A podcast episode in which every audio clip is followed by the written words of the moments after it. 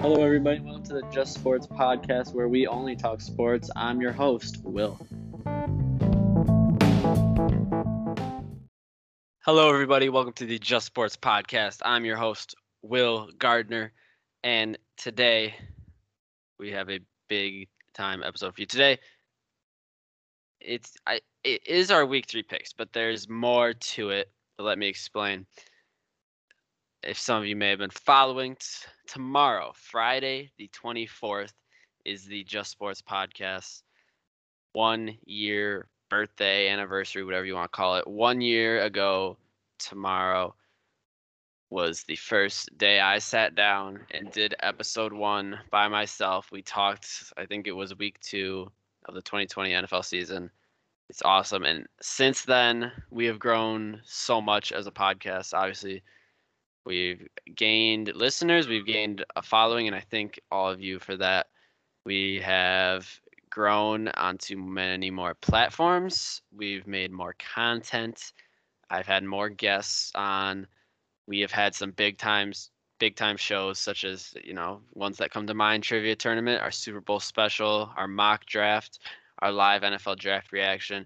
These are just a couple that come to mind. It has been an incredible year with these guys, and it's great to look back on the last year, but it is even more important to look ahead to the next year. You always have to be thinking, all right, what's next? How can we improve? How can we make our podcast better? And that's exactly what we're doing here at the JSP. And for our new year, we have a couple big time changes coming. I am trying to get more of my guests involved in the podcast. We are trying to expand on the new platforms. As of right now, it seems that I will be running the Instagram. Liam Moet, you might remember him from our fantasy football draft. He is going to be our kind of main editor. And we are also starting a YouTube. On our YouTube, we're going to be posting stuff such as our weekly picks will be on our YouTube and some podcasts, you know, highlights from each episode will be on the YouTube as well. So that's super exciting. Liam's going to be heading that. He'll also be like our main editor. He's going to edit videos for us and images for our Instagram and other pages as well. Mr. Charlie Grace, who will be joining me today, he is running our Twitter. And Mr. Jack Bartus, who will also be joining me today, will be running our TikTok. So it's a new direction. We're trying to expand. We're trying to get better for you guys, and we think we're being we're going to be able to do that in this next coming year. We're also trying to gain a bigger following and also uh, improve our podcast for our current following as well.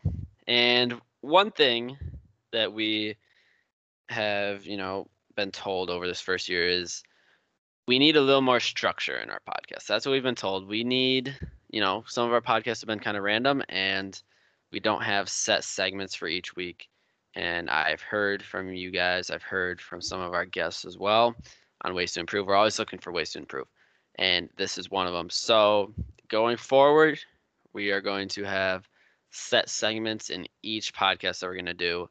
So there's more consistency, but we'll also still be getting new segments and interesting stuff for you guys as well. But these set segments are something that you, as listeners, will be able to look forward to each and every week. So some of those include our news report, which is going to be the first part of our podcast mostly. This is going to be, you know, what's going on in the world of sports right now. And we're going to talk a little bit about that. And also, for this football season, at least, one of our uh, segments will be Start 'Em Sit 'Em with Mr. Charlie Grace and myself we will be giving our fantasy football who you should start that week and who you should sit. So that's super exciting. That's going to be a day uh, weekly segment that we do for this football season. And we'll also have our weekly picks each week as well. So that's another one of our segments. And we're thinking of adding a team grading segment. So after each week, we'll grade how that team played the last week and, you know, go from there. So these are just ways we're trying to improve the podcast of course, let us know. But we are super excited for this next year with you guys. We're going to try and improve our podcast a lot and big things coming from the JSPs. So stick around. But for now, we have our new episode. This episode, like I said, we're going to have our two new segments. Actually, our three new segments. And we're going to have our weekly picks as well. So this is all super super, super, super exciting. Uh, I'm joined today by Mr. Charlie Grace, who I don't know if he's here right now. I'm here. I'm here, baby. You startled me, Charlie. But Charlie Sorry. is in the house. Charlie, how we doing today, Charlie? I mean, I'm I'm doing great. I'm fired up. Year two, you know what I'm Me saying. too. Yeah. Um, you know, it's great. Back for another year. Hopefully, we're going 10, 20 plus. So we'll see. Oh yeah, this thing is in. We're we're in it for the long run, Charlie. We also have Mr. Jack Bartus, who's not with us yet. He should be joining us any minute. He'll be with us as well. So Charlie, since you're here, back in time, I was talking about our news report segment. Why don't you lead us off Mhm. with some of our information from our news report news segment? All right, so I'll start off basketball, right? Um, a big one, which uh, I mean, not a huge one, but uh, I mean, a very prominent player, JJ Redick, retired. I mean, he was he was um before Steph Curry, he was definitely one of the best three point shooters in the NBA. I mean, he was. I mean, I think behind Allen, Curry, and Thompson, he's the next best three point shooter. One of Duke's greatest players of all time. Played in the league for um, I don't know, it was like fifteen something years. I mean, just it also great all around dude. He he has a sweet podcast too. If you ever check that out, I mean, it's uh, he uh brings out a lot of guests and he just has amazing stories on there. So he'll probably continue that after this. But I mean, it's just sad to see a player like that go. But he's also a legend. So it's uh, you know, moving on to the next chapter. But then uh, also in the NBA, Ben Simmons saying he doesn't want to go back to the 76ers, which is kind of funny because, I mean, I don't know if they necessarily even want him back. I mean, Doc Rivers was saying that um, he actually kind of did want him back, and they wanted to figure out a way to bring him back, and like they would they were trying a lot of things. However, I mean, I think they can still have a chance at winning there if uh, the pieces are right. They've been so close so many times. I mean, the Kawhi shot really. I mean, ever since the Kawhi shot, it's kind of been just downhill from there. But um, I mean, I think that team can still win, but Ben Simmons has been, I mean, just not what he is. I mean, I think he's still a great player, but he's not what he has been expected to be. So we'll see how that works there. So that's it in the NBA. All right, Charlie. Quick question about JJ Redick. Do you think his resume as a player is great enough to get into the National Basketball Association Hall of Fame potentially? Ah, I don't think so. No. You don't think so? I mean, I don't even think he was ever an all star. So it's kind of hard to like say um, a player who's never been. I mean, first of all, you want to have like an MVP, right? And if you're not an Mhm. MVP, you want to be like at least like a five time all star. And so, I mean, it's going to be like really hard. I mean, if he was like, if he had Steph Curry shooting, right, and he like revolutionized the game like that, and he didn't have like an all star, then maybe. But I mean, he was a great shooter, but um, I don't know. I mean, Pro- the- and the problem is too, he couldn't get retired by like a single team because he like bounced around teams. But I mean, he'll still be regardedly known as one of the best three point shooters and definitely changed the game in a way. Definitely one of the best role players I would say that we've seen. Oh, 100 percent. Yeah, I definitely mean, played put him on a role. put him on a championship team, and he could just you know give you that clutch three pointer in the fourth quarter. So, I mean, a great player to have um, on a roster that you need to. Yeah, very similar to Kyle Korver in that kind of feel. Just plug him in, make a shot. Also, Joe Harris. thought- no, he- I mean, as well. Similar, but he's a lot lot better than Kyle Korver. I mean, he uh.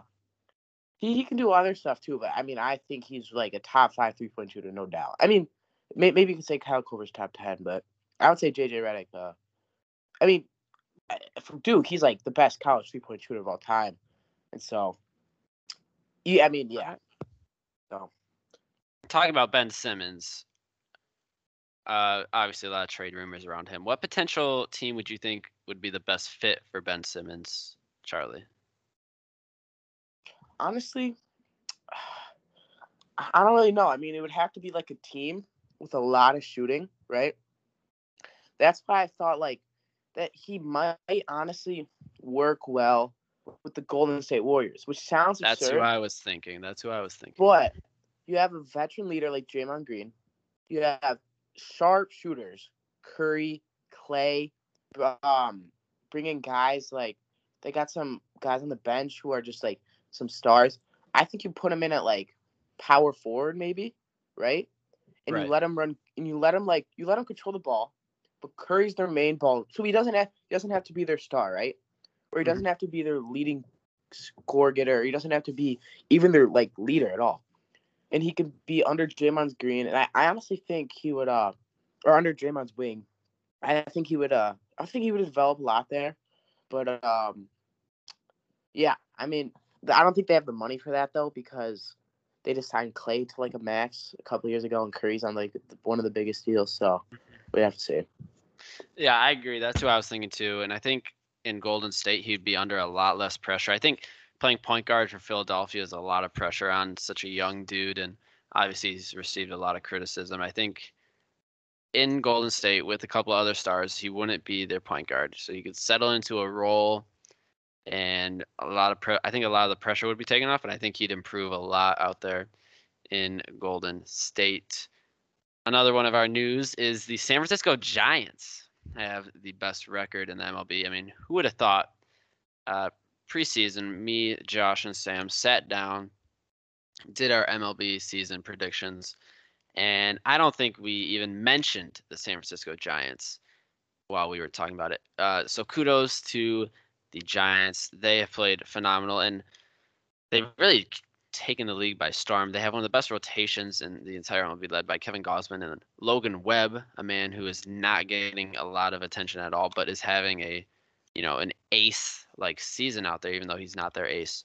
And they're getting a lot of production from some older guys who are have been a part of their championship runs in the past. Brandon Crawford playing like an MVP, Buster Posey uh, showing flashes of his, of his old self, and Brandon Belt as well playing very very well. And the bullpen has been phenomenal too uh, making the Giants at top of the NL West. Currently, they're a game ahead of the Dodgers, and they have clinched the playoffs. So very exciting times out there in San Francisco.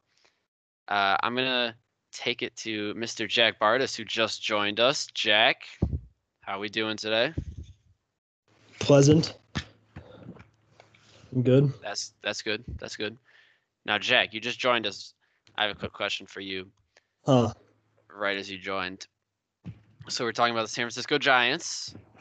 They're obviously a game ahead of the Dodgers looking to the end of the season. Do you think the Dodgers overtake the Giants for that first place in the NL West? Do you think San Francisco can hold on to it? I'm not really a baseball fan, but I think the Giants got it. They have more heart than talent. Like the Dodgers have more talent, but they have more heart. So I think they hold it out and ride out first No, place. I don't think the Giants will, Jack. I'm sorry. I don't know. Charlie taking the Dodgers? I'm taking the Dodgers in this uh going to the World Series against uh, uh I don't know, man. The uh, there's, I mean, there's the so AL A- is super contested. It's the gonna AL East is just like so it's like a four team race right now. So I don't know. But I just want to talk about how the Padres just choked. Like I I kinda um you know the Tigers after the Tigers kinda went away, I like looked away for a couple weeks, right? And then the Padres are just like just out of it now. It was like it was so weird because they were like the one of the best teams. So I don't know.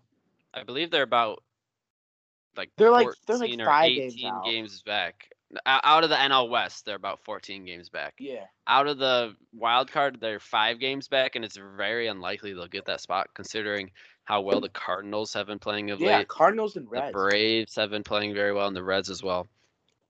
It seems very unlikely that the Padres even make the playoffs at all, Yeah. which is Yeah. crazy considering the talent they have.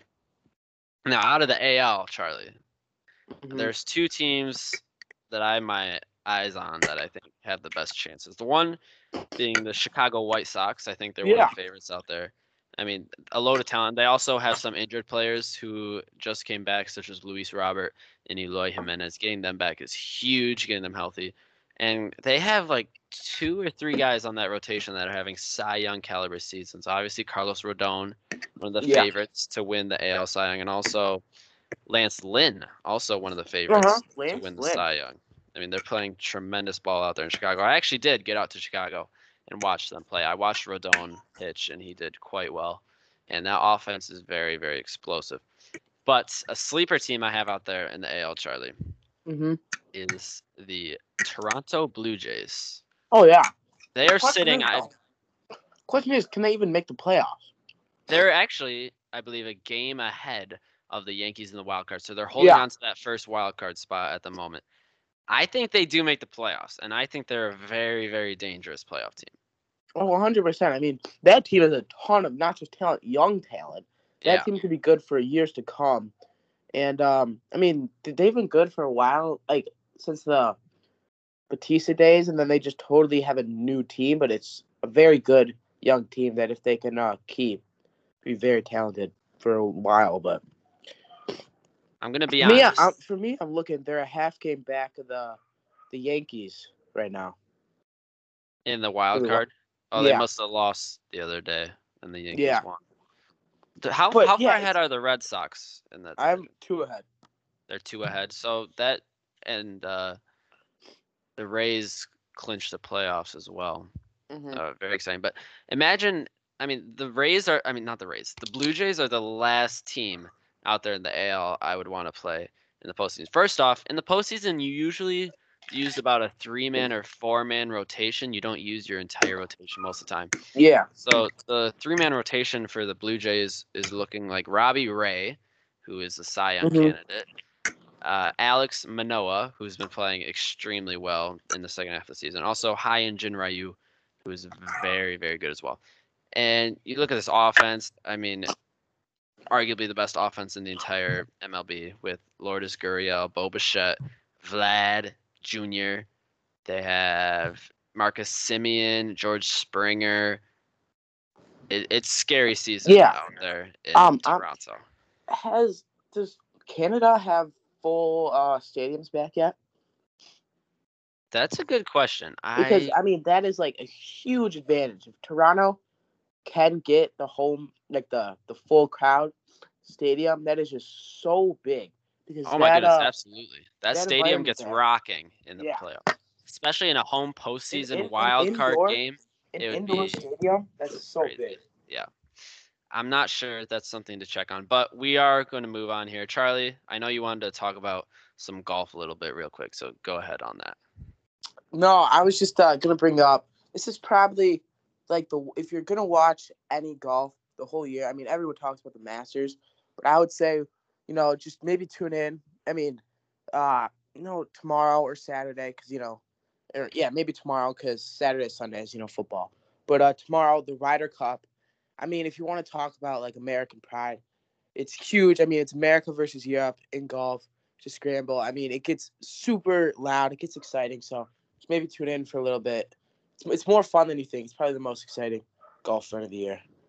I do enjoy watching a good golf match, I must admit. So, all right. No, and, and this one, unlike uh, you know, there, it's it's a, it's very intense. So you'll see if you watch it. That's all. All right. So that was our brand new segment news report. I did enjoy that. It's, it it brings up a couple topics that we don't touch up upon uh, on the podcast very often. So I do like that. Now we're gonna move on to our football section of this podcast here. We have Charlie, we have Jack here.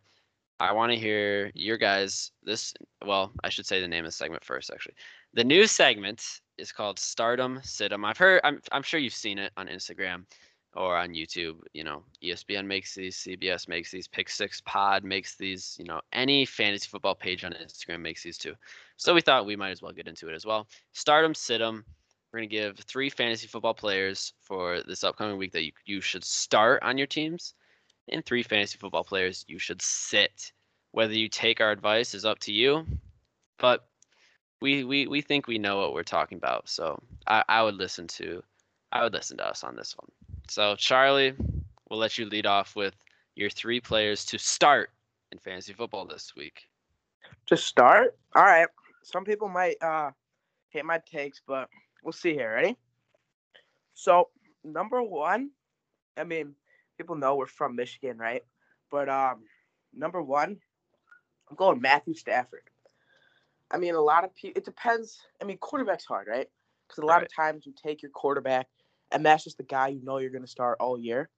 But um, a lot of times you can, you know, people take a second quarterback kind of early, and they take a first one late, maybe switch them around.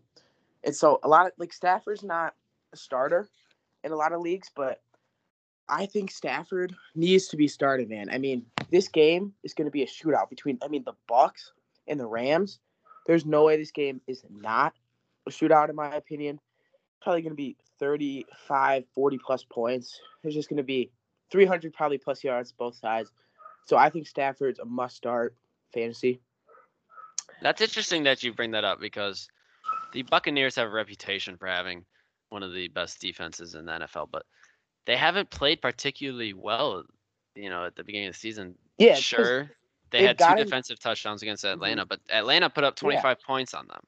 Yeah, and then you also see the Cowboys game. They got down early and then they were just fighting back the whole game, and then they couldn't. You know, they couldn't find. They couldn't get a stop, and, like at all. Right. the Cowboys. And you, It- and you saw the Chargers held the Cowboys to what, like 13 points, 14 Mhm. points at halftime. Was that 14 Yeah, it points? interesting. It, it seems to be Todd Bowles is not playing as quite as aggressive as he did in the Super Mhm. Bowl, and I think Yeah, I mean, you saw them just like totally just shut down the Chiefs' offense, and they haven't been able to really, you know, figure it out yet. So I think, I think that that Rams offense is easily top five in the league. I think they'll take advantage of that. Like, huge points this week. All right, Charlie, go ahead and continue. Second player, Ty'Son Williams or Ty, the Williams running back on the Ravens. I mean, they're they're playing the Lions. That's all that really needs to be said. Um, you could put like any Ravens player here, but um, I would say Ty'Son Williams especially because I think the Ravens are going to get up early, quick. He's going to get probably hundred plus rushing yards, maybe a couple rushing TDs. You saw it um week week one, 49ers. I mean, even though they, they had like it's like their fourth string running back or third string, he got in. He still put up like I don't even know how many points on the Lions. And then Aaron Jones last week just had one of his best games of his career. I mean, just Lions. Anyone the Lion plays against should start him. I would say Marquise Brown start too this position, but especially Ty'Son Williams. All right, and then your third start for this week, Charlie. Uh, Courtland Sutton, who has uh actually just been like totally slept on going into this year.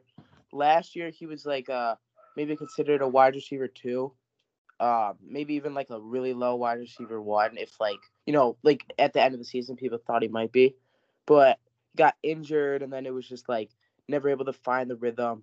Didn't have a great season, but I think this um this Broncos team is going to be a lot better than a lot of people thought going into the season.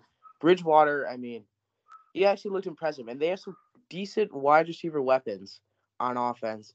And so I think Sutton is going to be able to lead the pack. I mean, they haven't. I mean, they haven't really played great teams, but they're playing the Jets this week.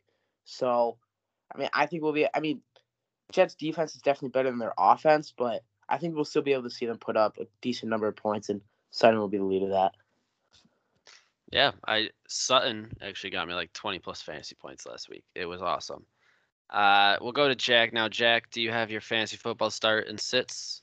Yeah, I do. So, All right, let's hear the starts. uh, start. I'm going Jamal Williams from the Broncos. Now, they're playing the Jets. They're going to be up most of the game. They're going to be up in the game. The past two games, he's gotten 13 to 14 attempts, but I think this is the game he breaks out. Um, it's the Jets. They suck, so I think he's a explosion this game.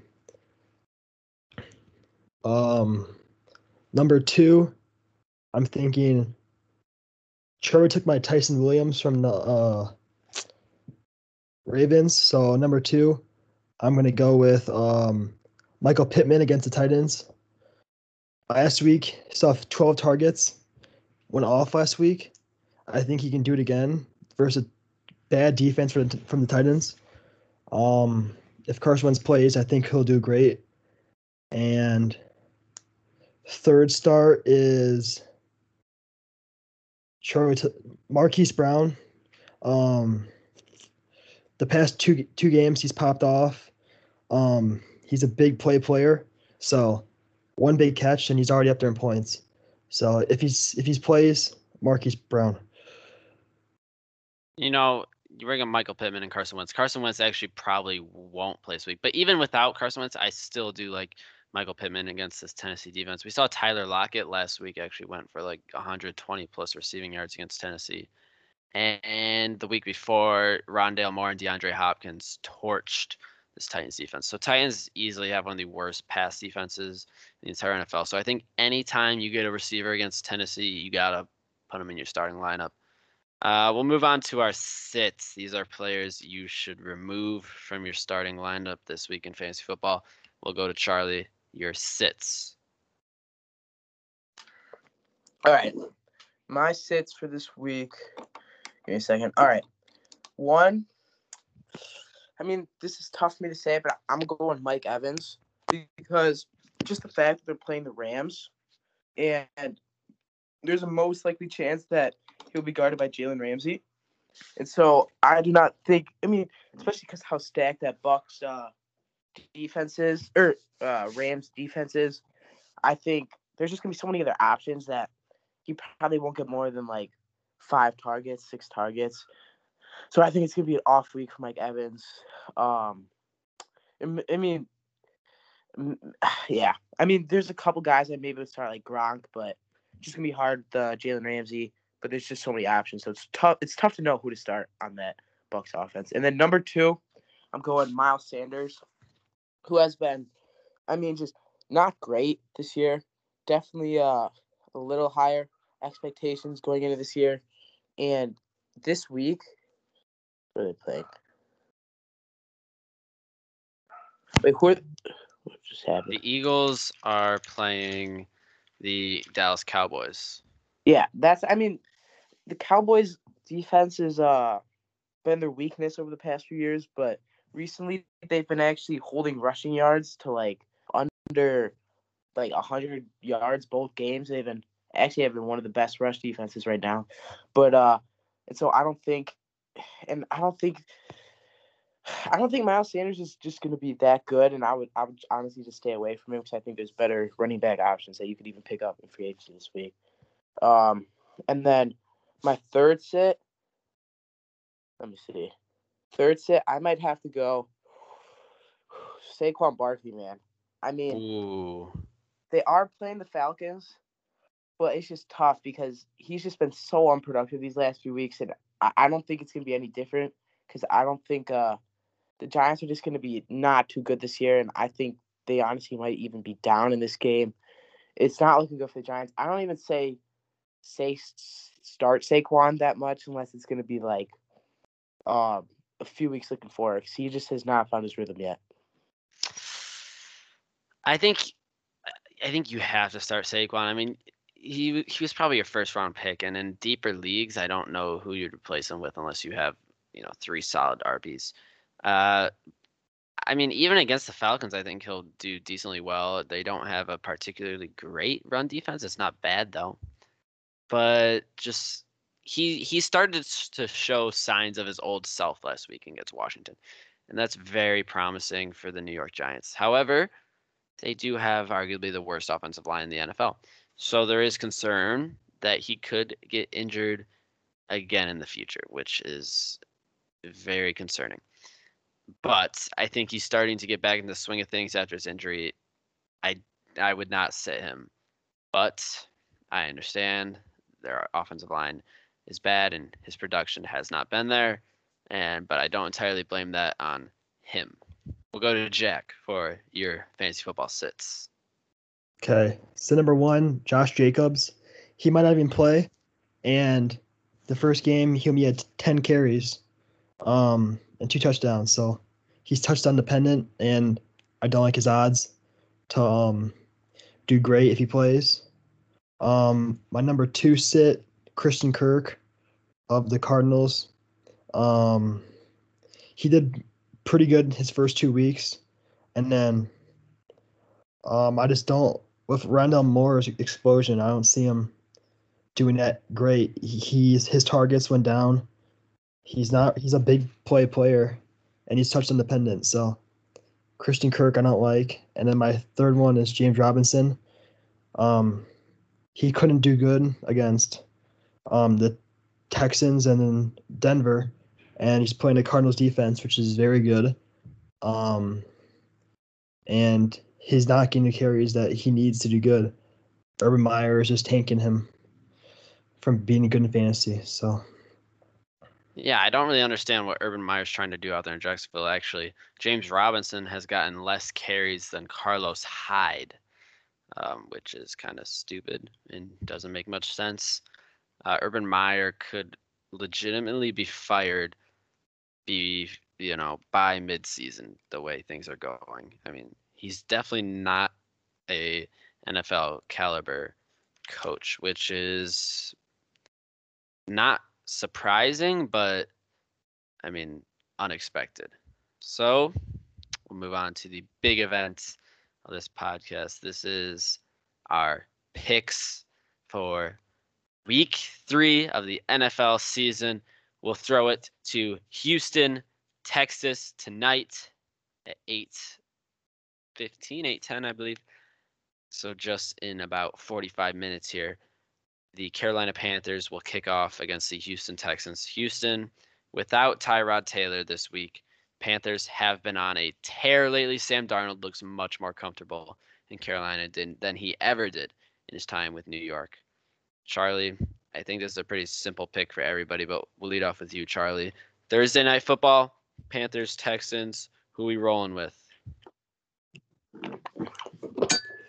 I'm going with the Carolina Panthers, baby. Give me Sam Darnold. Come on now. It's too easy. I mean that defense. too easy. I mean, I mean they got some they got some offensive stars. I'm not even gonna lie. I mean they got some pretty good superpowers on offense, but I mean their defense might be like number one in the league this year.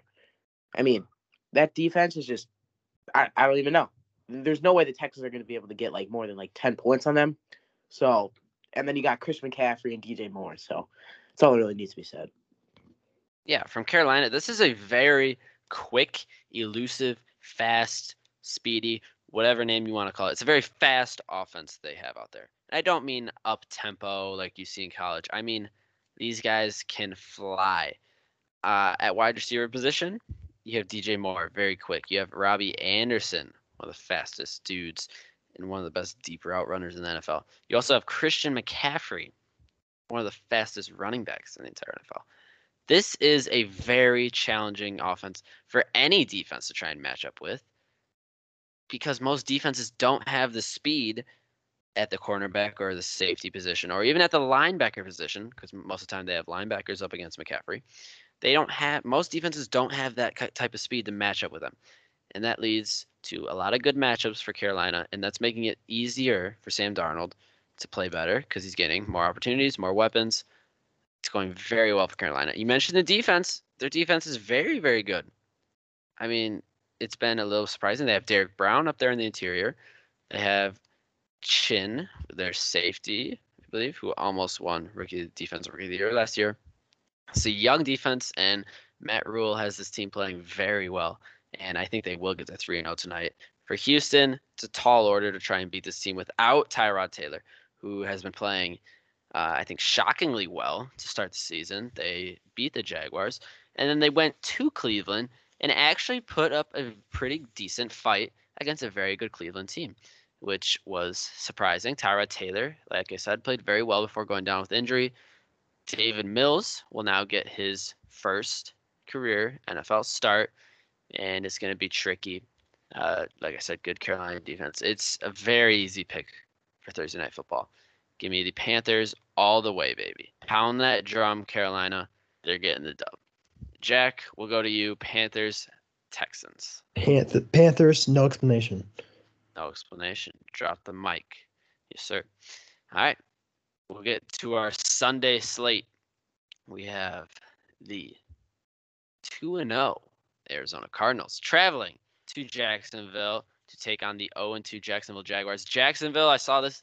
They have now lost 18 straight games dating back to last year. Was it 8? No. 17. It's Yeah, 17. 17. 17. 17, sorry. Ever. Ever since, the, ever since week, the tweet, ever since the tweet where they said, uh, "Never be Nah. satisfied with one Yeah. and all." Not satisfied with 1 and 0, yeah. It's ironic. They've been to like three quarterbacks, two coaches in that time as well. Uh, for the Jaguars, they have to match up with Kyler Murray, which isn't happening. I mean, this car- I mean, this. Uh, sorry, excuse me, Arizona offense also could be one of the best in the league with Kyler, Christian Yeah. Kirk, Rondale Moore emerging, DeAndre Hopkins, James Conner, Chase Edmonds. I mean, it's they're loaded. And this Jaguars team has not looked well. They've looked like the worst team in the league. Jets are up there contending with them, but I think that you have to give the crown to the Jags for being the worst team in the league as of right now. Yeah. hmm Urban Meyer looks like a terrible, terrible coach. I mean, his best running back is getting less carries than some 30 plus year old Carlos Hyde, which makes no sense. And Trevor Lawrence is, you know, they're out here taking deep shots with Trevor Lawrence. I believe Trevor Lawrence actually has the most pass attempts over 20 plus yards to begin the season. And he's a rookie. Why why are you doing that, Urban Meyer? That makes absolutely no sense. The whole concept of starting a rookie quarterback is you're supposed to ease him in, give him some, you know, they call them 100% completions, like some slants, some screens, get him comfortable in your offense. That's not going to happen if you're throwing deep shots. That's Well, I honestly why. think Urban. Yeah, I honestly think Urban Meyer still sucked in college. Did you do you see the quote he said earlier, like a this week? The quote about Bama, like Yeah, I mean like he's still in the mindset of like he's not ready for that. Yeah, he, he's still in the mindset of like you gotta you gotta win on the the short term now, where it's not like a long term. You know, what I mean? it's not a long term. It's got got They're not the buck. You, they're not the Buckeyes playing to some random scrub Big Ten team every week. You gotta you're playing. You know the full NFL professional team every week. You have to be patient. You're one of the worst teams in the league. You have to you know really have good play calls. You can't just go out there and big shots with your you know star players every like couple plays. No, I 100% agree. That's why you see Trevor Lawrence with I think five interceptions this year. I mean, that, that's crazy. I mean, he's the man in. I mean, I'm sure Trevor loves throwing these deep shots, but I'm also sure that Trevor does not love throwing five interceptions in his first two games, which a lot is to blame on Urban Meyer and their offensive coordinator as well. But like you said, Charlie, Urban is straight up just not a NFL caliber coach, and he should have stayed at the desk up in the booth with the college football on Fox crew. I don't know why he left, but now he's getting humiliated. But we'll get back to the game. I think Cardinals absolutely wiped the floor with the Jaguars. Give me the Cardinals all the way in this one. We'll go to Jack. Yeah, you guys explained it nicely. The, give me the Cardinals. Uh, they're putting up like 30 points a game, and uh, I don't think the J- Jaguars D can stop that. So, Cardinals by 30. And Charlie gonna make it a sweep on the Cardinals. Yeah. All right, we'll move on then to my favorite team, the Pittsburgh Steelers, who have surprised me and have disappointed me. They surprised me when they beat the Bills week one, and they disappointed me last week when they lost to the Raiders. And you also have the Cincinnati Bengals traveling to Heinz Field to play them. Bengals one and one, they beat the Vikings week one, and then last week lost to the Chicago Bears, which for the Bengals, let's be honest, the Bears game is a game you need to win. I know you could say every game is a must win in the NFL, which is true, but this one was like a double must win in Chicago. Andy Dalton, their starting quarterback, goes down with an injury. You have Justin Fields coming in, gets his first, you know, real NFL action. You know, obviously he got a couple plays against the Rams, but this is like his first total, total control, every single play NFL action. You have to take advantage of that, man. I mean, sure, this Bears defense is good, and Roquan Smith and you know Eddie Jackson, those guys, Khalil Mack got after Joe Burrow, but you got to take advantage. You have this guy getting his first reps in the NFL, and you lose to them. And albeit Justin Fields, I mean, Justin Fields didn't even play well in that game. He threw a pick, but you know who else threw picks? Joe Burrow. Joe Burrow threw No, three Joe. picks. Yeah, Joe Burrow had a horrible game that game. Three picks. I mean, a game, a game. I mean, he's only in his second year, but you still got to use that year to your advantage. You've had a whole year over this quarterback. You have to be able to put pressure on him. You can't just let the let the bear. I mean, what was it? Two picks in the fourth quarter, too, right? yeah, I, that's just that's a game you have to win. Dude, that's it. In the fourth quarter is when you're like, okay, man, this is Justin Fields. It Justin Fields is in now. He's a rookie quarterback. It's his first game. We need to put pressure on him. You can't just give up those easy picks, easy points. I mean, I mean, they're lucky they got the the one stop on that one pick to a field goal. I mean, they, they actually somehow were in it at the end too. But right. that was disappointing because I actually had high hopes after seeing the Bengals play Week One. I mean, they got out of that. uh was the Vikings game, Tight game Barely- against the Vikings. Yeah. but I mean, I was still like, dude, this offense could be legit. And then I just see that week two, and it's very disappointing. It was, and that's a must win. And I think Zac Taylor, their head coach, is definitely on the hot seat now.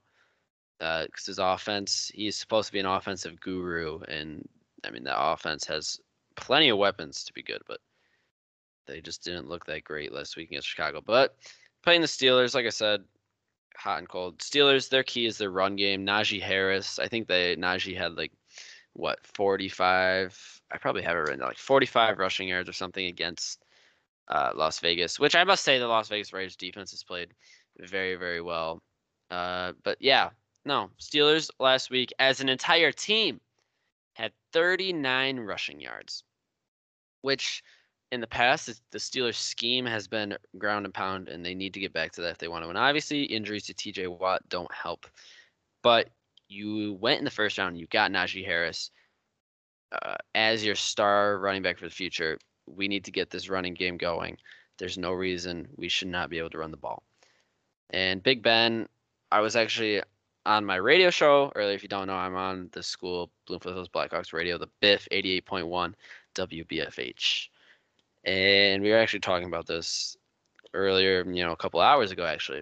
And my co host Jackson said that Big Ben is the worst quarterback in the NFL, worst starting quarterback in the NFL right now. I disagreed. I said Daniel Jones, but Big Ben, I said, you know, give Big Ben another year and he might be there. Big Ben is declining. And I think Mike Tomlin and Matt Canada, their offensive coordinator, they need to know that. Like this team ranks in the top of the NFL last year and also this year in passing attempts. Like, why are we doing that to Big Ben? Get the running game involved and, you know, maybe mix in some trick plays, some, you know, wide receiver handoffs. Put less pressure on an aging Big Ben and allow the running game to take over. So I don't quite understand it from the Steelers. However, this week against the Bengals at home, division rival, I do think Pittsburgh wins a n- very close game against Cincinnati. We'll throw it to Charlie. What do we think about this one? Yeah, I think this game could uh go both ways. That's why I'm taking the upset. I'm taking the Bengals. I think uh I think they they I mean they need the last week, but like they need this game. I mean the Steelers need it too though because it's a home game and they lost their home opener last week, which they were expected to win. and They're expecting to win this one too. So it's really a, a must win for both, maybe even more for the Steelers. But I- think the Bengals, if they want to gain any sort of momentum, they need this game to um, go in because I mean they're in a hard division. They're not going to have many easy games, so they need to take advantage of like a you know like a, like a kind of not great Pittsburgh offense right now before Pittsburgh can get some momentum going. So I think they really need to punch Pittsburgh and take advantage of the but they get to play them early, not late because I think uh, Pittsburgh could be a lot better later in the season. But I actually have the Bengals. All right, Jack, who do you got in this one? I've got the Steelers. Um, they beat the Bills. I think Burrow's not gonna play up to his expectations this game. The Steelers, if Johnson plays, the pass attack. But like you said, if they run the ball more, you saw what Najee did on that one carry. They got to feed the ball more, and if that works, then Najee will do good. And then give me the Steelers. All right, we'll go to the hometown squad, the Detroit Lions, looking for their first win of the season, which I'm going to say they haven't played terrible, but still looking for that first win. Hosting Baltimore Ravens seems unlikely they'll get their win, first win this week, but we'll give it to Charlie. Charlie, are we going with the hometown favorite Lions, or is that too No, no. No, no, no. Sorry. It's the Ravens, man. Like, I'm kind of a, I'm kind of a Lamar bandwagon too. I think Lamar is uh, heavily hated, and I think he. I mean, like I predicted, I think he'll have an MVP season this year. They're gonna get up early. It's gonna be sad to watch. I mean, it's gonna be like that Niners game. Maybe they spark a comeback. Probably don't. This team is pathetic. Um, I mean, they've played. I mean, they've played two out of four halves good. The second half, the Niners, and the first half, the Packers. I think both of those halves were very good played, but yeah, no.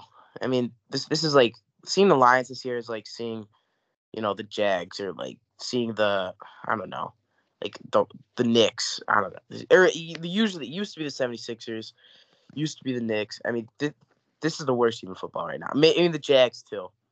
So yeah. I don't think I don't think that's fair to say they're the worst team. I mean, like, can you name like they have zero stars on their team? But I mean, that's they the Jags. But that's not really like- the point. They fought hard and they've played. I, I've I, personally I've been quite impressed actually with how how they've played. I was, I was impressed by the first half and the Packers. I did not think that game would be as close in the first half. They actually led at was- halftime. Yeah, I, w- I was I was mad though that they couldn't, you know, at least keep it close to the fourth quarter. It was just like instantly second half Packers came out and they just killed them. Yeah. That's all. It was But- just it was just my hopes came up too high because I saw they were you know, they had a good first half, so But it's exciting to see that they have the capability to put to have. I mean, it's halves. hard, though. just if they can put it together. dude, I mean, to see like their first offensive drive, Jared Goff just like fumbles the snap, and then it was like the game was over just after that. Yeah. I mean, I apart from a couple mistakes, a couple interceptions, obviously the fumble. I've been fairly impressed with Jared Goff and how he's played so far this year. Yeah, he has zero weapon. I mean, you know who stepped up? Quintez Cephus. Incredible He game has. Packers. He almost had the craziest catch I think I've ever seen. It was hmm that against Green Bay, he like laid out for it and almost made this crazy one. The one-handed one. Yeah. You saw Yeah. that? Yeah, Yeah. that would have been insane. Uh, he stepped up big time. Also, T.J. Hockenson has also stepped up big time. Jay I think, Hockenson, yeah, top three tight end in the league for sure. I think he made a leap from you know 2019 to 2020, and I think he's made another leap from 2020 to Uh-huh. 2021, that which is third very year, exciting. he'll a star. 100%. Yeah, and Dan Campbell hasn't done a terrible job at coach either. And the defense, the I mean, the run defense obviously is a problem. Uh, passing defense as well. I mean, defense as a whole is a I problem. mean, the Lions' right. defense hasn't been good in like right. I don't know. Since, they had, the like, S- Suh. The Yeah. Suh days, yeah. But the offense looks promising for the future. And I, I'm going to be completely honest. After watching guys like Rattler and Howell play so far this college football season, I think preseason, a lot of us were thinking the Lions were going to go into the draft with the top three pick and get a quarterback. I could see them maybe going for Matt Corral, but other than that, I don't They- they- I necessarily mean- think they need one mean, at that pick. What what about the Notre Dame guy, Kyle Hamilton? I would, yeah, I would love to see them take. a I would actually guy. love to see. That's I would love to see them create a defense first, man. right. Because I just see so many quarterbacks go down the drain without uh having like a team first. You set them up for failure. You like you need them to lead, but like I think establishing a defense and they've established an offensive line. So Yeah, and I'm gonna be honest. I think Jared Goff is decent enough, and he seems to be more comfortable here in Detroit than he was in Los Angeles. mhm. I think you know, with some weapons developing around him, with Swift and Hockenson and Cephus, like you mentioned, and Amon-Ra St. Brown, Mhm. I think Jared Goff could be a legitimate, you know, middle of the pack starter for, you know, two or three years into the future until the Lions get that squad around him and then go looking for a quarterback in the draft. Mhm. So, I mean, if they drop out of the top three, then maybe go after a guy like Matt Corral or Rattler if Rattler continues to play poorly. But I would, I definitely like to see them take a guy like Kyle Hamilton or Kayvon Thibodeaux from Oregon as well. So yeah, well, we got a little off track there, but that's okay. I'm going to take the Ravens as well. Pretty simple. Lamar, third in the league in rushing yards right now. Uh, he is very high on confidence, and that's scary. That is scary. When Lamar has confidence, that's the most. He might be the most scary player in the league with confidence. Yeah. I'm gonna be honest. We saw him in his MVP season with confidence, and that was arguably the greatest NFL season of all time. It's scary, and he's gonna continue and just gain more confidence this week against the Lions. So give me the Ravens. That's easy. We'll go to Jack Bartus here. Jack, what do you think? Ravens, Lions. Well, Lamar's hurt right now. Probably, he'll probably play, but even even if he doesn't play, I still give me the Ravens. I think their offense is too hard to stop. Um, Marquise Brown, he's playing like finding his breakout season as it looks like. He's been like the past two years have been like underwhelming, but I think this year is his breakout year. Um, uh, yeah, give, give him the Ravens. Just like you said, Lam- Lamar's locked in. No one's stopping him.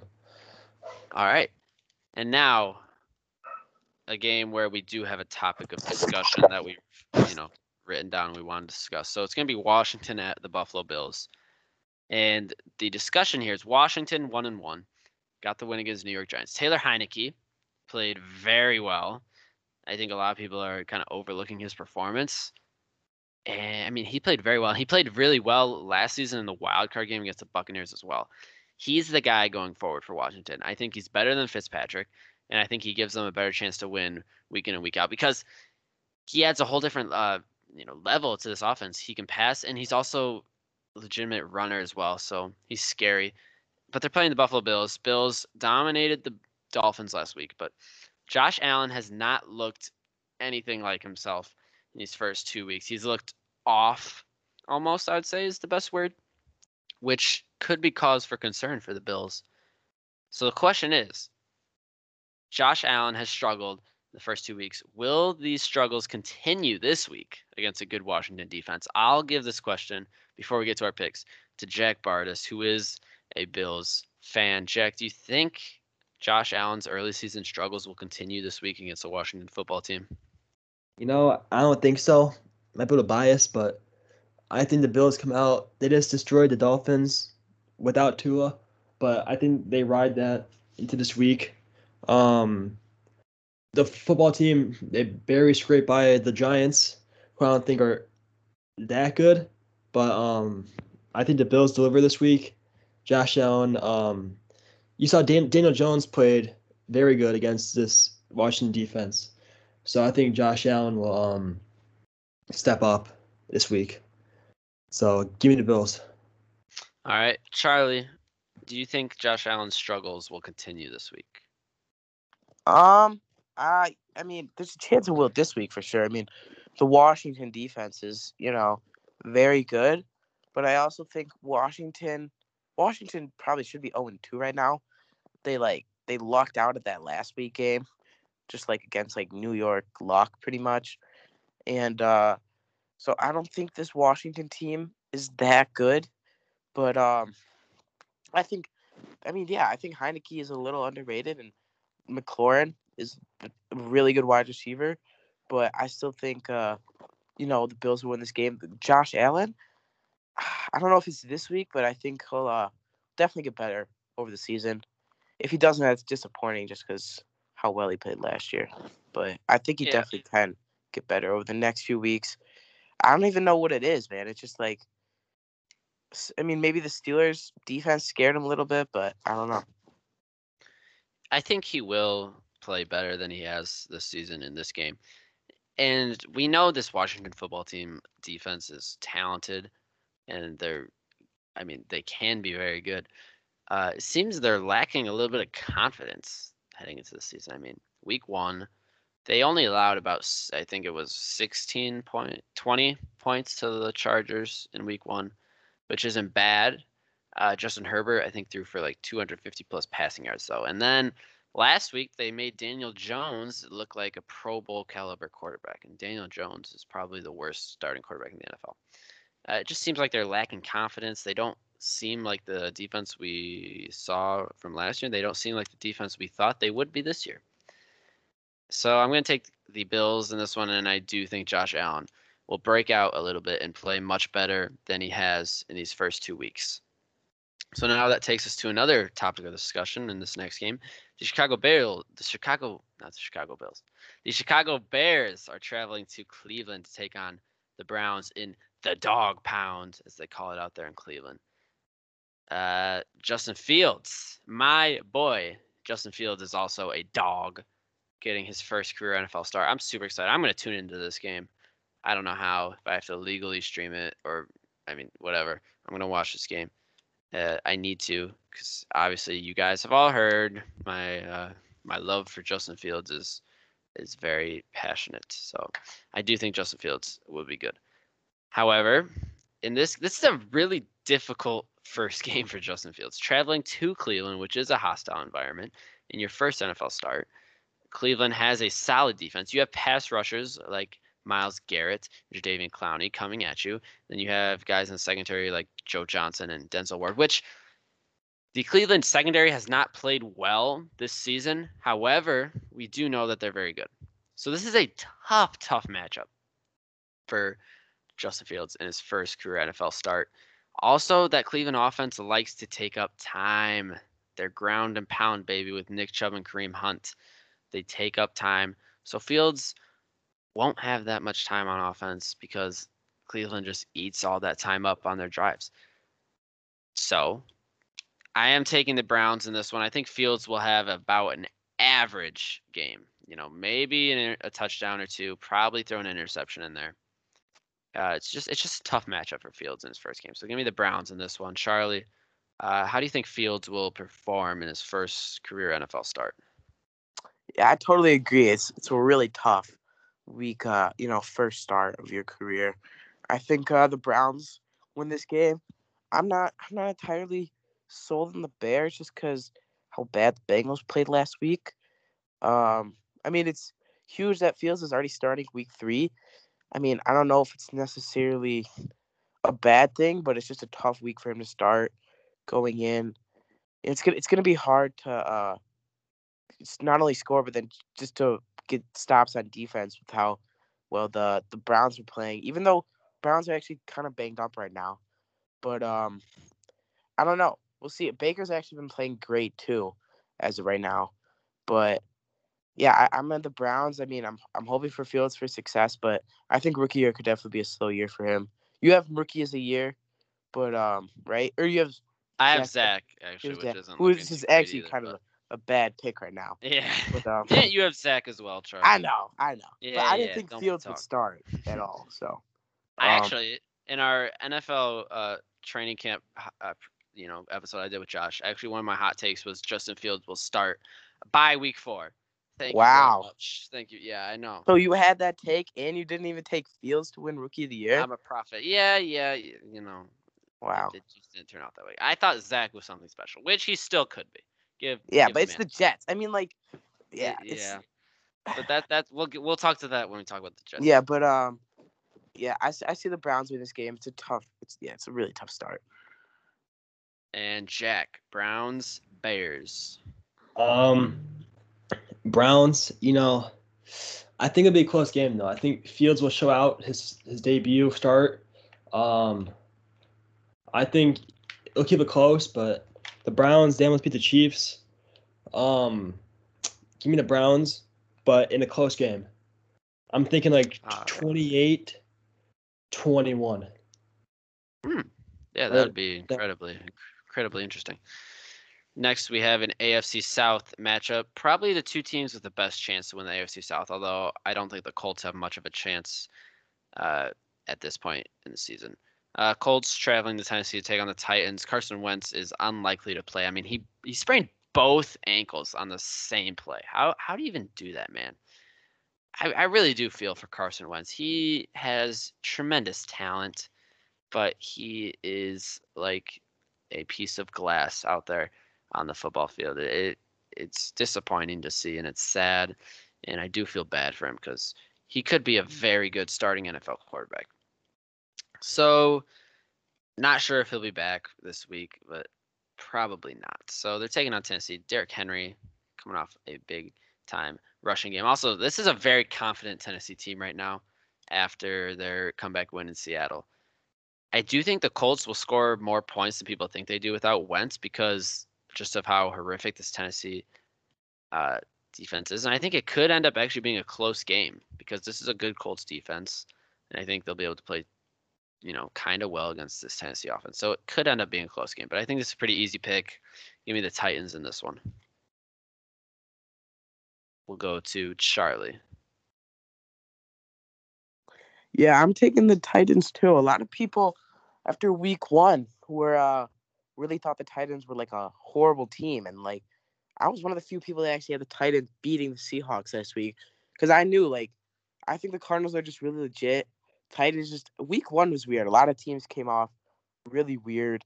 It was just like I don't know, felt like just out of nowhere. They felt like they weren't ready back to the season. Cardinals came out pouncing, shocked the Titans. I mean, there's a lot of blowouts. Teams that you know, like the Packers. No one really expected that one either. No, no, a lot of people didn't think the Bills would lose either. So it's just a lot of weird week one.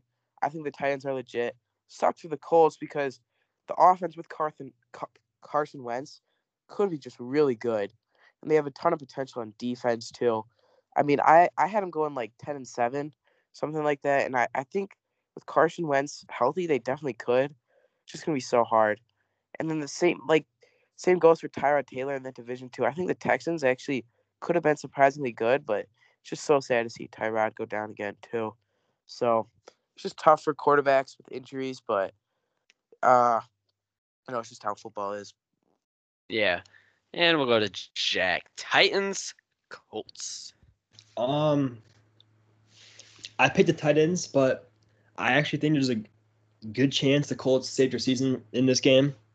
Um, you saw week one, the Titans were they didn't show out week one. They showed out last week. Um, I think there's actually a good chance that the Colts win this game, but I picked the Titans, so I'm gonna go Titans. But the Colts might come with this game. All right. Next, we have an AFC West matchup, and a matchup a lot of people think might be a trap game, is what I've heard. It's the Chiefs hosting the Chargers. Chiefs coming off their loss against Baltimore, and the Chargers coming off their. I'm totally blanking on what the chart loss. Their loss to the Dallas Cowboys. Both teams coming off loss, but some people are considering this a trap game for the Chiefs. And actually, even Chargers a good chance to win this. I'm gonna be honest. I think the Chiefs are gonna win this. I think the Chiefs are gonna be uh, a little PO'd after their loss against Baltimore. They're gonna be like, "How did we lose that game? That was our game." and we kind of threw it away. I think Clyde Edwards-Helaire, who actually kind of lost them the game. I mean, I mean their run defense and Clyde Edwards-Helaire lost them that game. Their run defense allowed like 250 rushing yards against the Ravens, which is in, in, insane. And Clyde Edwards-Helaire had the game losing fumble. So I think they're going to be PO'd. Chargers. I think this is going to be a tight game actually, but I think the Chiefs offense is going to explode in this one. It, I, mean, I don't expect the defense to really play that great, so I do expect it to be a close game. But I, I think the Chiefs win this one, and it's not a trap game for them. Charlie, what do you think? Uh, I mean, hundred percent. I think this Chargers team is just really good, and um, I think the Cowboys had a great week last week, and uh, that was just a great game. But I think the Chargers could definitely win this game but the Chiefs came off a loss, so they're not going to win this game because if the Chiefs were two and zero, oh, I think they could come in a little like they did last week, a little like, oh, we're going to win this game. It's just another game. But that was Mahomes. What? That was his first loss in September last week. Yeah. And so he's not going to have two back to back. No way. I mean, it's just. I mean, I think it could be close for sure, and I think the Chiefs still can definitely make the playoffs, but it's it's really tough Chargers schedule going in. Cowboys, and then you got the Chiefs next week. All right, and Jack, are we rolling with the Chiefs 3-0 on this one? Yeah. All right. Chiefs. All right, we'll move to one of the more interesting games on the schedule this week. The Patriots hosting the New Orleans Saints. Uh, Saints, literally everything that could go wrong went wrong for them last week. Let me just read you some of their great stats from their loss against Carolina? Well, they lost 26 to 7. Jameis Winston, 111 yards, two interceptions. Their star running back, Alvin Kamara, considered a top three running back in the NFL, put up a stellar performance with five rushing yards. Throughout the entire game, they had six total first downs on offense. On third downs, they went two for 11. They had 128 total offensive yards. They allowed four sacks on Winston, and they committed 11 penalties, resulting in 115 penalty yards. Quite honestly, it does not get worse than that, folks. That was absolutely terrible. Kamara, five rushing yards, five. Like, unbelievable. Jameis Winston looks like he went to the doctors and undid his eye surgery. because he had no idea that game who was on his team and who wasn't. It was embarrassing. And I know they had what like eight assistant coaches missing. Come on, that's not that's not the reason that Alvin Kamara rushed for five yards. That's not the reason Winston threw for two picks. Sure, it's not good when you're missing assistant coaches, but it's not like they were missing their head coach or their defensive coordinator or their offensive coordinator. Uh, Saints, come on, man. That's my what's that's one of my favorite segments from Monday Night Football. Come on, man. The Saints. This week it should just be the entire Saints team on. Come on, man. Like, what what the heck was that? And the Patriots, uh, played well, very well last week. I mean, the defense was on fire. Mac Jones continues to impress in Foxborough after getting their butts kicked by Carolina. I really don't see the Saints rebounding and beating the Patriots. So give me the Patriots in this game. Send it out to Charlie. Charlie, do you think the Saints can rebound this week? I actually do. I believe uh I believe the Panthers are actually pretty legit. And uh, I believe the Saints can come in, shock a lot of people. I mean, that Green Bay week was like a really weird week for Green Bay. It was a you know weird week one week, but I think they showed a ton of potential that week. That offense can roll. I mean, it, it's just like I feel like the Saints team could definitely be a you know nine and eight, eight and nine team because it's going to be a lot of like back and forth. It's not going to be a lot of consistency probably. You know, it's going to be a lot of disappointments and then surprises. I think this could be a surprise. Um, I think the Saints they can get some if they can get dude. All they gotta do is get Kamara moving just a little bit, and then they can just attack the Patriots. You know, pressure Mac Jones a little bit. The defense isn't as great as it was last year, but I think if they can get their offense rolling, they could. They'll definitely win this game. So I, I got the Saints. But I, I I agree. I think this is gonna be a very interesting game and a very close game as well. Go to Jack Bartus I'm taking the Saints, Saints as well. Um, I saw what they did week one. It may be a fluke, hoping not. Um, but when you beat a team like 38 to whatever the score was, I think last week, like Charlie said, the Panthers are legit this year. I think they come out and win. Sean Payton versus Belichick, uh, two to one of the best coaches in the league. So I take the Saints. Jameis Winston, you know, in that one year he threw 30 picks and 30 touchdowns. So this is it's off and on, but I think he'll be on this week. All right, and we'll go to the next one: Falcons at Giants. Not much to say here. Both teams suck, but I do think the Giants are going to play with a little bit of the a chip on the shoulder after losing a heartbreaking game against Washington. So give me the Giants. Not much to say there. We'll send it out to Charlie for this one.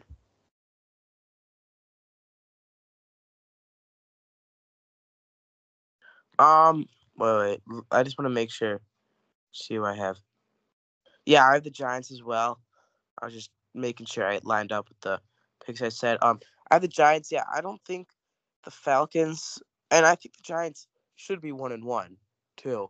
So I think this Giants team's a little better than it shows as zero oh and two.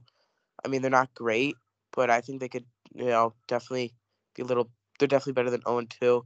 And the Falcons are not very good.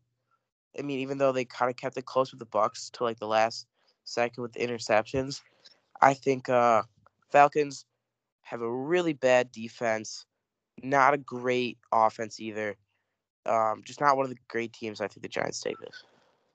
All right, and Jack, Giants, Falcons. I think the Falcons take this. Um, they kept it close with the Buccaneers until those two box punts for touchdowns. Um, that really like made it seem way, way worse than it was. Um, if their offense clicks, they have a ton of weapons. Calvin Ridley, Kyle Pitts, um, Cordarrelle Patterson played good. Um, if they use their weapons, I think it's almost too much for them to stop. Uh, it all depends how Matt Ryan plays. Like I said, a ton of weapons, and I think if they use them right, they'll overpower the Giants' defense and Falcons win. All right, and another game, not a not too much to talk about on this one. Jets traveling to Denver. I mean, Denver, very surprising. They haven't really played anybody so far, and they're not playing anybody this week with the Jets. I I do think the Broncos get to 3 0 here. But I do think Zach Wilson will have a bounce back game, and I think this will be a very close, low scoring game.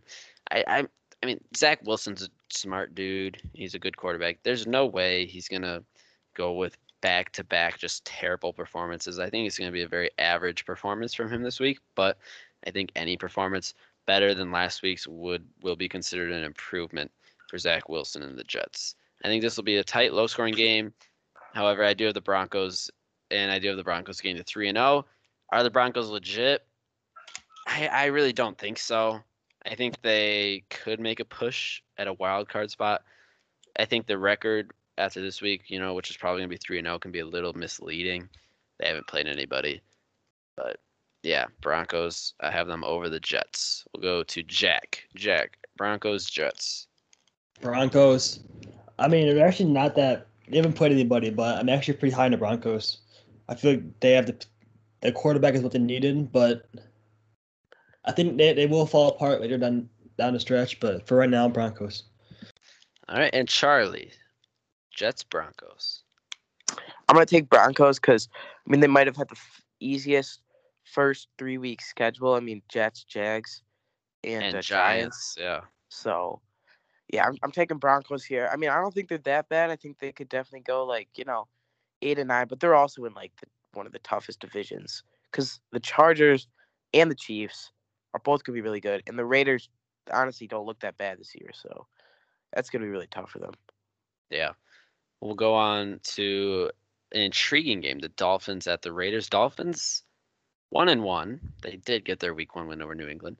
Looked terrible last week against Buffalo, and Tua suffered an injury. Jacoby Brissett will be starting this game for Miami. And the Raiders 2 and 0. So I think there's two questions we need to address here. The first question should be Are Derek Carr and the Raiders legit this year? Personally, for me, I think the verdict is are they legit? No. I think my interpretation of legit is do they have a legitimate chance of making the Super Bowl? And that's a no. They're not that good. However, do they have a legitimate chance of making the playoffs? Absolutely, they do. I've been saying this for a while. Derek Carr does not receive enough recognition for how good he is. He's been very good in his first, I mean, five, six years in the NFL. He's been very good. They have one of the best tight ends, Darren Waller. Uh, Josh Jacobs is their ground and pound guy. He's the guy they can give 20 plus touches. He's also the guy they turn to in the red zone because he is very good at pounding the ball and in the red zone. They have Kenyan Drake, who's more of a receiving back, but gives that backfield a lot of versatility. They also have Henry Ruggs, who was one of our breakout players for this season, Charlie. And he looked very explosive against a good Steelers defense. He obviously had, like, I think was probably the biggest moment of that game, his touchdown grab late in the game. And the defense with Maxx Crosby has played very well, too. But it's pretty typical of the Raiders to start hot and kind of fizzle out. Although I, I do think they'll be better than last year. I do think they can be a playoff team. I don't think legit is the right word to call the Raiders, but I'll ask Charlie. Charlie, do you think this Las Vegas team is legit this season? Well, if you're going by your definition of legit, then no, I don't think they're that legit. I think they're legit enough to be considered, yeah, playoff contender. I mean, I think uh, they're they're a good enough team to you know maybe get a wild card spot as a six or the seven team. I think, you know, they they won two really good games. I mean, those are two games they weren't supposed to win. They came in, won both those. Derek Carr, I mean, makes a lot of nothing. Yeah, he's Darren Waller, but I mean, Henry Ruggs, Hunter Renfrow, um, the one other guy, I think it was Edwards, week one, had a really good week. Maybe like Bryan Edwards, I don't remember. Um, but I mean, Derek Carr able to use it to his advantage, yeah, and the defense surprisingly good, uh, pass rush, and I think the Raiders could potentially have a good season. I think they win this game. All right. And Jack, do you think the Raiders are legit this year? Not a contender, but I think they're a dark horse team that could go far. All right. And the other question I was going to ask about this game can the Dolphins win without Tua? And I'm gonna be honest. I don't think Tua is like the key factor to them winning. I'm gonna be honest. They barely beat the Patriots week one with Tua, and then they got clobbered in a game where they had Tua and then they didn't. I don't think Tua is the key to their success, so I do think they can win without Tua. However, I don't think this is a very good Dolphins team, and I think they were incredibly overhyped. I mean, people were saying they're a playoff team, and I was saying that I'm like, I, where on this roster do you does it scream out we're a playoff team to you? I'm gonna be honest. The offense isn't bad. They don't have bad weapons, but I'm just not high on Tua in the offensive line at all. The defense has been very underwhelming to start the season. I don't know, man. I think they can win without Tua because I don't think Tua is that great. But I just don't think this Dolphins team is as good as we thought they would be this season. I'm personally, I didn't think they would be very good at all. Uh, so, but I don't think they're as good as a lot of the media thought they would be. Uh, so, Charlie, do you think the Dolphins can win without Tua at quarterback? Obviously, he's injured and he's very injury prone, so it, it could be a reoccurring issue for them. Um, I don't know. I don't. I don't think they're. I don't think they can. Necess- I don't think they necessarily will be like horrible, but I mean, Tua. I mean, Tua isn't like a superstar per se, but I mean, I don't necessarily necessarily think they're gonna win that much with or without Tua. I don't think this team is that good. They're really young. It's more of a rebuild team. I was, yeah, like you said, I was kind of shocked that people really have this team winning a lot this year, and especially without Tua, I think this year is going to go more into a rebuild, and it's going to be an off season for sure. All right, and Jack, I think if I can recall correctly, you were one of the people who liked the Dolphins this year. So, with Tua down, do you think they can still win a couple ball games? Um, maybe a couple, but I don't think they're that team without Tua, and even with Tua, like I think their quarterbacks like if Tua can step up, then they can be a playoff team. But um, I think they can win a few games, but without Tua, I don't think they're going anywhere. All right, then real quick here, Dolphins at Raiders. I'm gonna take the Raiders. Charlie, what do you like? Yeah, Raiders, Raiders. And Jack Raiders, Raiders. as well. All right. Yeah. Then we've got the game of the week by far. Buccaneers Rams. This is the chance for the Rams and Matthew Stafford to really get people's attention. Right now people are just like, "Oh yeah, yeah, the Rams, oh yeah, they're good." If the Rams win this game, people are going to be like, "Oh shoot. The Rams are very very good." This game would establish themselves as 100% legit Super Bowl contenders. And I think they're going to win against the Buccaneers. I think it's going to be a higher scoring game than people expect. The Buccaneers defense hasn't played particularly great, and neither has the Rams defense, you know, to an extent. And I think Matthew Stafford is going to come in here. He's going to be like, you know, Brady and Ro- Rodgers and Wilson have gotten all the attention these last few years while I've been in Detroit.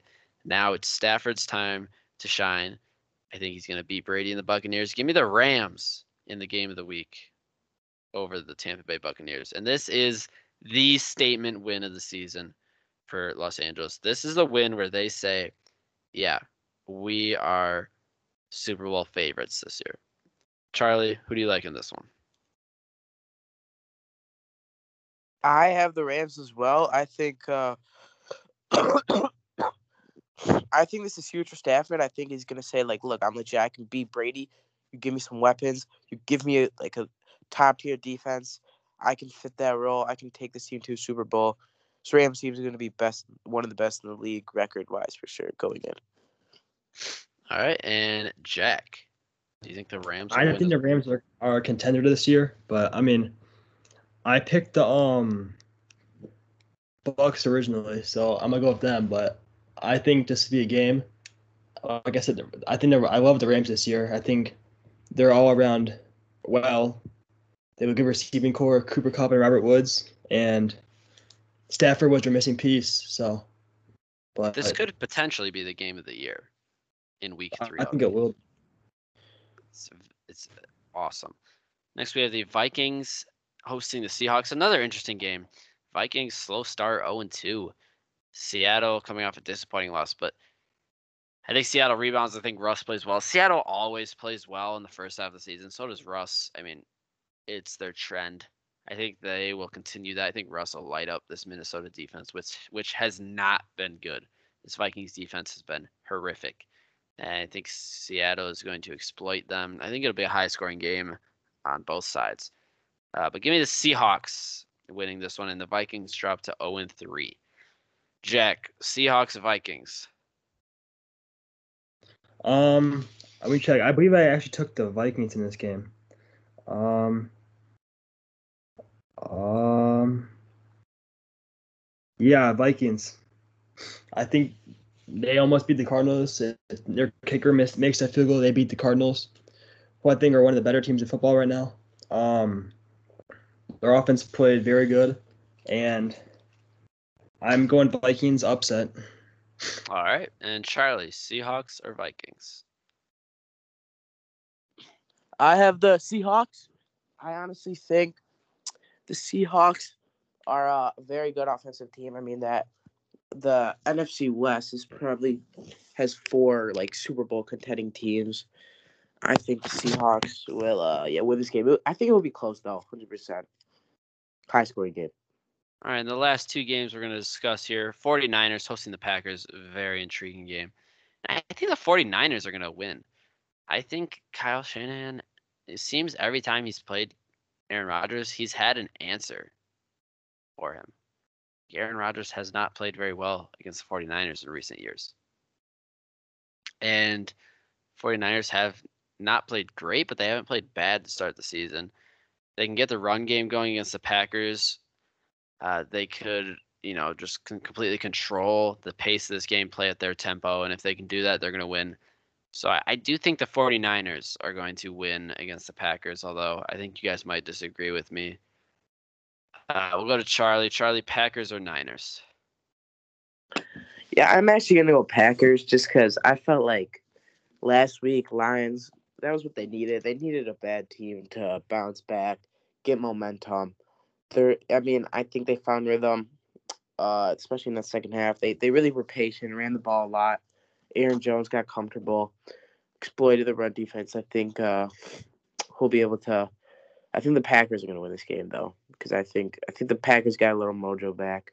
I mean, the Raiders have a really good defense, and they've really been able to, yeah, to test Aaron Rodgers a lot. But I think uh, Packers will get this one. All right, and Jack, Packers or 49ers? 49ers. I'm just thinking to the last time they played. Um, they blew him out, or no, in the in the AFC championship game uh, a few years ago, they blew him out. Um, like you said, they always find a way. I'm going to 49ers in this game. Uh, yeah, just 49ers. All right, and in Monday Night Football, also one of the more exciting games this week. The Cowboys hosting the Eagles. This game is going to be a great teller as to which of these two teams is legit contenders in the NFC East. For me, I think it's Cowboys all the way. I've been extremely impressed with how the Cowboys have played to begin the season. They go into Tampa week one against defend, the defending champs, and they go toe to toe with them. Almost win. If Greg Zuerlein didn't miss those two or three kicks I think he missed, they would have won that game. They would have went into the defending champions house and won on Thursday night football to start the season. And then they go to LA and play the Chargers and also another very good team, and they get a dub. This team is rolling right now. Dak Prescott looks like he never got injured at all. They have arguably the best running back duo in that backfield with Tony Pollard, who I do think Tony at this moment is the better of the two running backs. He's just way more explosive than Zeke. Tony Tony looks like the rookie Zeke that we saw. Explosive, hitting those holes and hitting them hard, looking for contact. Zeke, he's not the same. Jack, I know you were hyping up Zeke before the season. Zeke is not the same dude as he was his rookie season. And I don't I mean he might not ever be that same dude. And Tony Pollard looks, in my opinion, to be the lead back because he's also a great receiver as well. CeeDee Lamb also has played very well this season, as well as Amari Cooper. And the defense has played shockingly adequate. They haven't played great, but they have definitely improved from last season. This is a very good Cowboys team, so I do have the Cowboys winning over the Eagles. So we'll send it to Charlie. Charlie, not only who do you have winning this game, but do you agree with me that Tony Pollard is the better running back at the moment than Zeke? Um, yeah, I do have the Cowboys winning this game because I think the Cowboys. I actually didn't have a lot of expectations for them going into this season, but uh, they really shocked me. They played really good two weeks, and if Dak can stay healthy I mean, like, unlike he did last year, I think the Cowboys would have done really well actually last year. Dak stays healthy, the offense stays healthy, they can easily win this division, easily make the playoffs. However, I don't necessarily. Yeah, Tony Pollard. Honestly, I don't know if he's necessarily better, he probably honestly should be starting. It's just like you're paying Zeke like franchise money dollars, so it's kind of hard not to start him. I don't know why they extended Zeke, especially because like he wasn't even looking that good before extending him. So I think I don't think like it's necessarily like Zeke is the problem. It's more the Cowboys re-signing Zeke, so now they're kind of stuck in a hole. So you can't sign someone that much money and then just not like use them. So I don't know. It's it's it's it's a position for the Cowboys where it's like from the outside, it's like oh yeah, start the better player, but I mean Jerry Jones probably is like making, you know, overall like you got to start Zeke because we're paying him like the franchise money play like money, franchise player money. Yeah, I can see where you're coming from. Uh, Jack, who do you have winning? And I know you like Zeke, so you're Uh, going to Cowboys Zeke here, winning. but Zeke is still that guy. Um, people just overlook him. You know, he's still she's he's not what he was his rookie year, but, but he is that guy, and well, he, he'll always be that guy. Um, he played decent last week, seventy yards. He scored. Um, he'll take that in the next week or this week. Um, Zeke's gonna pop off this week because Zeke is that guy. I So, guess we'll see. So that has been our NFL Week Three picks. And before we end, I do want to inform you guys on the standings from the first two weeks. So, in first place, we have Mr. Jack Bartus with a record Yes, of sir. 19 and 13. He had the best week last week. You actually went 12 and 4, which is the best week to date. We have a tie for second between myself, Will Gardner, and Charlie Grace. We are both 18 and 14, so a game behind Jack. And in last place, Mr. Hot Takes himself, Mr. Josh Boyke, at even 500, 16 and 16. So that's where we stand. We'll see where we stand after this week. I think we had a lot of sim- similar Yeah. picks, but a couple we It, it was a on. rough week one. Week one, there was a ton of. It was a rough week of, one. That kind of screwed everything up, but We get we got back on track last week. Charlie. yeah. we're back on track now. But that has been another episode of the Just Sports Podcast. Thank you all for listening. Like I said at the Mhm. beginning, big things coming from Just Sports Podcast in year two. A lot of changes. I'm super excited. More consistency, I feel. We got Charlie running the Twitter, maybe if you ever. Follow Just Sports. Pod. Twitter. Yeah. We have Jack running the TikTok. We have Liam as our editor and Yeah. also as our YouTube. And also check out the Insta at just sports underscore pod. That's kind of our main center. But we are branching out. So we, we are on a lot of platforms. And Yo. make sure make sure you're on the lookout tomorrow.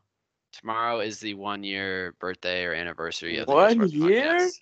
Yeah, tomorrow. Happy birthday. and we do have a special we have we have me and Mr. Moa have been working on something special Mr. Moet. for the one for the one year uh, Matthew anniversary of the podcast. shout out. Jana Moet will be uh in the the special, will she not? I, I wish I wish Charlie. Uh, but yeah, we have a special coming out tomorrow. Special, you know, a, a surprise for our listeners, and it, it's going to be coming out on our Insta and our YouTube. So make sure you check that out. I it, it's going to be it's going to blow your guys' minds. It's it's gonna be incredible. It's gonna Bro, wrap up our it's gonna it's gonna wrap up our first year beautifully. I know you guys are excited. It, it's gonna be. I- Because I am the alpha daddy of this podcast. So I'm a- I'm a founding- mm, I I'm a know. founding father. I'm first place in the picks. So That is true. So yeah, big things coming from the podcast. I just want to thank Charlie, Grace, and Jack Bartus for being on the podcast with me today and sticking it out. So thank you to you two gentlemen. It's the long Thank you for having me, Will Gardner. It was a pleasure. Always. What was that, Jack? This is a long podcast. Underrated. It was. We so put uh, that yeah, work in today. we put the work in. All always, Charlie. Just JSP is always. yeah, we, work we am selling. We're we're, we're hiring workers for two dollars an hour. No, we're not. Don't listen to Charlie. We don't have that kind of money. I But will pay if we got if you more make listens. an edit of Will with fire out of his ears and a sick edit. I'll pay you twenty dollars. And his Someone pants make off that. too. All right, let's wrap it up. I will this has been send you Just unsolicited Podcast. pictures of Hey. my feet. Kid, can't say that, bro. You can't say that, Charlie. You're gonna get Of us. my now feet. this- Of my feet. Of my feet. Okay, Anyway. you're gonna get us removed off Spotify. Uh, What? anyways, this has been the Just Sports Podcast. I'm your host, Will, signing off.